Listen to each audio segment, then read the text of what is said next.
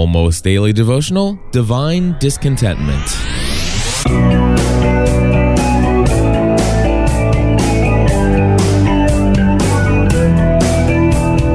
Hello, everybody, and welcome back to another episode of the Almost Daily Devotional. My name is Cliff Ravenscraft. Today I'm going to be talking about the concept of not being content. And, you know, as, as far as can it be that God would cause us to not be content with where we are in life? You know, it, it, seems odd because I'm sitting here and I and I look at scriptures like 1 Timothy 6 6. It says, But godliness with contentment is great gain. You know, and then of course he goes on, he says, But if we have food and clothing, we will be content with that you know?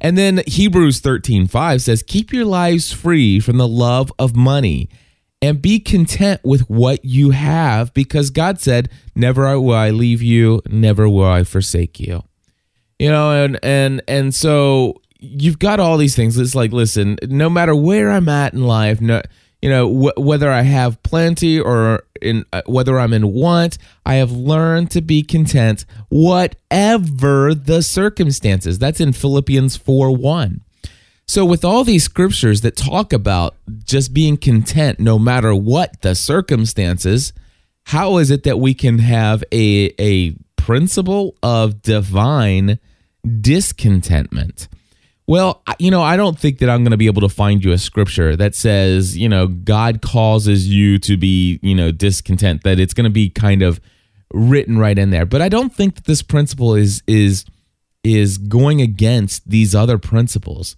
Um, you know, I, I think the contentment issue comes down to what is the root cause of being dis- discontent? Are you unhappy because of your own selfish desires? Are you unhappy because you know eh, well yeah. Is, is it is is the root cause of your discontentment is it god or yourself? And and of course that's the i guess the understanding of the word divine being behind divine discontentment. But i was i was reading today in a little devotional uh, out of dan miller's the rudder of the day book again. And he was talking about the fact that he you know it was ralph waldo eh, waldo emerson that really talked about this concept um, divine discontentment. So obviously this isn't one of the apostles or anything like that, but still somebody that that definitely thought through this quite a bit. And Dan Miller sa- shares that he says it's his belief that authentic vocational success is tied to our spiritual well-being. Uh, the identification of those inner gifts and talents that need to be used for us to be fulfilled. So basically, God has given us, given us unique gifts, talents, abilities. And for us to feel a sense of true um, success in life, we really must understand that the work that we do has to provide more than just an income. Um, Emerson said this. He says, you know, um, you know, there. He says, I see young men, my townsmen, whose misfortune it is to have inherited farms, houses, barns, cattle, and farming tools. For these are more easily acquired than got rid of. It would have been better had they been born in an open pasture, a pasture suckled by a wolf, that they might then seen with clearer eyes what field, field they were called to labor in. Now, here's the situation I have experienced the principle of divine discontentment in my own life. And it was through my own very much, uh, you know, chasing somebody else's dream, chasing this dream of money, chasing this dream of job security, chasing the dream of making my parents happy for being in the family business. You know, I did not inherit, you know, I did not inherit um well, you know what? I'll, I will say this. Okay, maybe we weren't my family were not farmers and you know, I didn't have the farm, the house, the barn, the cattle, and the farming tools. But I had today's equivalent in the family run business in an insurance agency. You know, I left a career in insurance after 11 years uh, and this is this isn't just a career in insurance after 11 years. This is a career in insurance in a family-run insurance agency, one owned by my parents, One where the business has been in the family since 1937 and handed down from generation to generation. And not only that, but a business that I was being, you know, trained and taught how to run so that in just a very few short years from now, my my father would be retiring and I'd be taking it over. And I will be honest with you, I made a lot of money there. I was extremely successful. And, uh, you know, Dan Miller oftentimes talks on his podcast about the fact that, you know, job security is a myth. And, and I agree with what he says. But as far as job security comes, you know, and, and, you know, nothing's as secure as what we think it is. But, you know, by standards of what most people talk about when they speak about job security, I had a pretty secure position. I mean, people are going to need insurance, uh, whether it be you know good economy or bad, and and you know I'm not likely to get fired if I'm the owner of the business, and uh, you know all this other stuff. But the he, here's the de- deal: it didn't matter. What happened was I was brought into the family insurance agency not because I was de- I desired to be in the business. I was kind of asked to get in because I had a passion and a talent and a gift for technology.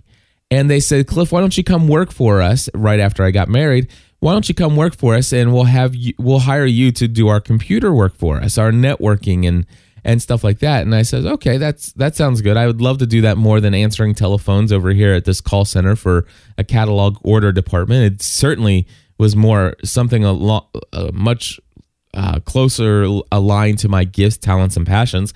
And so I went for it. And over time, you know, working for them you know, in the insurance agency, went from you know only working on computers to answering the phones to answering questions to doing pay status to quoting for my dad, and then you know basically being told, you know, you do all this work, you know, I could pay you a lot more uh, if I instead of just having you do the quotes, you could just write it up, and I wouldn't have to deal with it at all. And so that begin began, you know, it's like, okay, here's the farm, but now here, you know, here's just some cows, you know, and and and, in here, you, you, by the way, you're gonna have to get up every morning at 5 a.m. and milk these things, you know, and it's like it, it just got so much work, and and and eventually, you know, there was very little time for me to do the things that I was originally hired for, the technology stuff.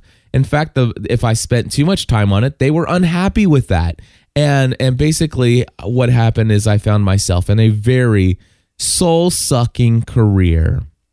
And and and I became very discontent. And I'm thinking, you know, well, I will find myself content with whatever the circumstance, whatever the situation.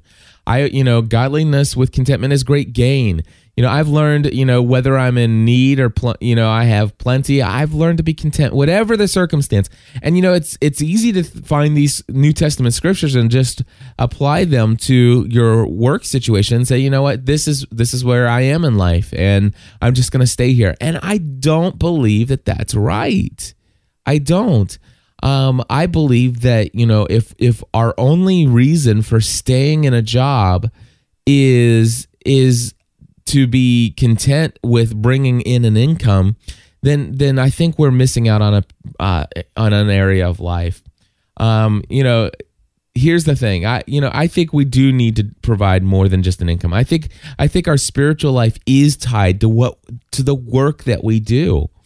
And and I believe this, of course, now that I've lived on the other side of that. I I, I gave up my career. Not you. I mean, and, and I don't. I would not advise everybody to do it in the fashion that I did it, but I took a I felt I felt a divine, a godly discontentment in my life.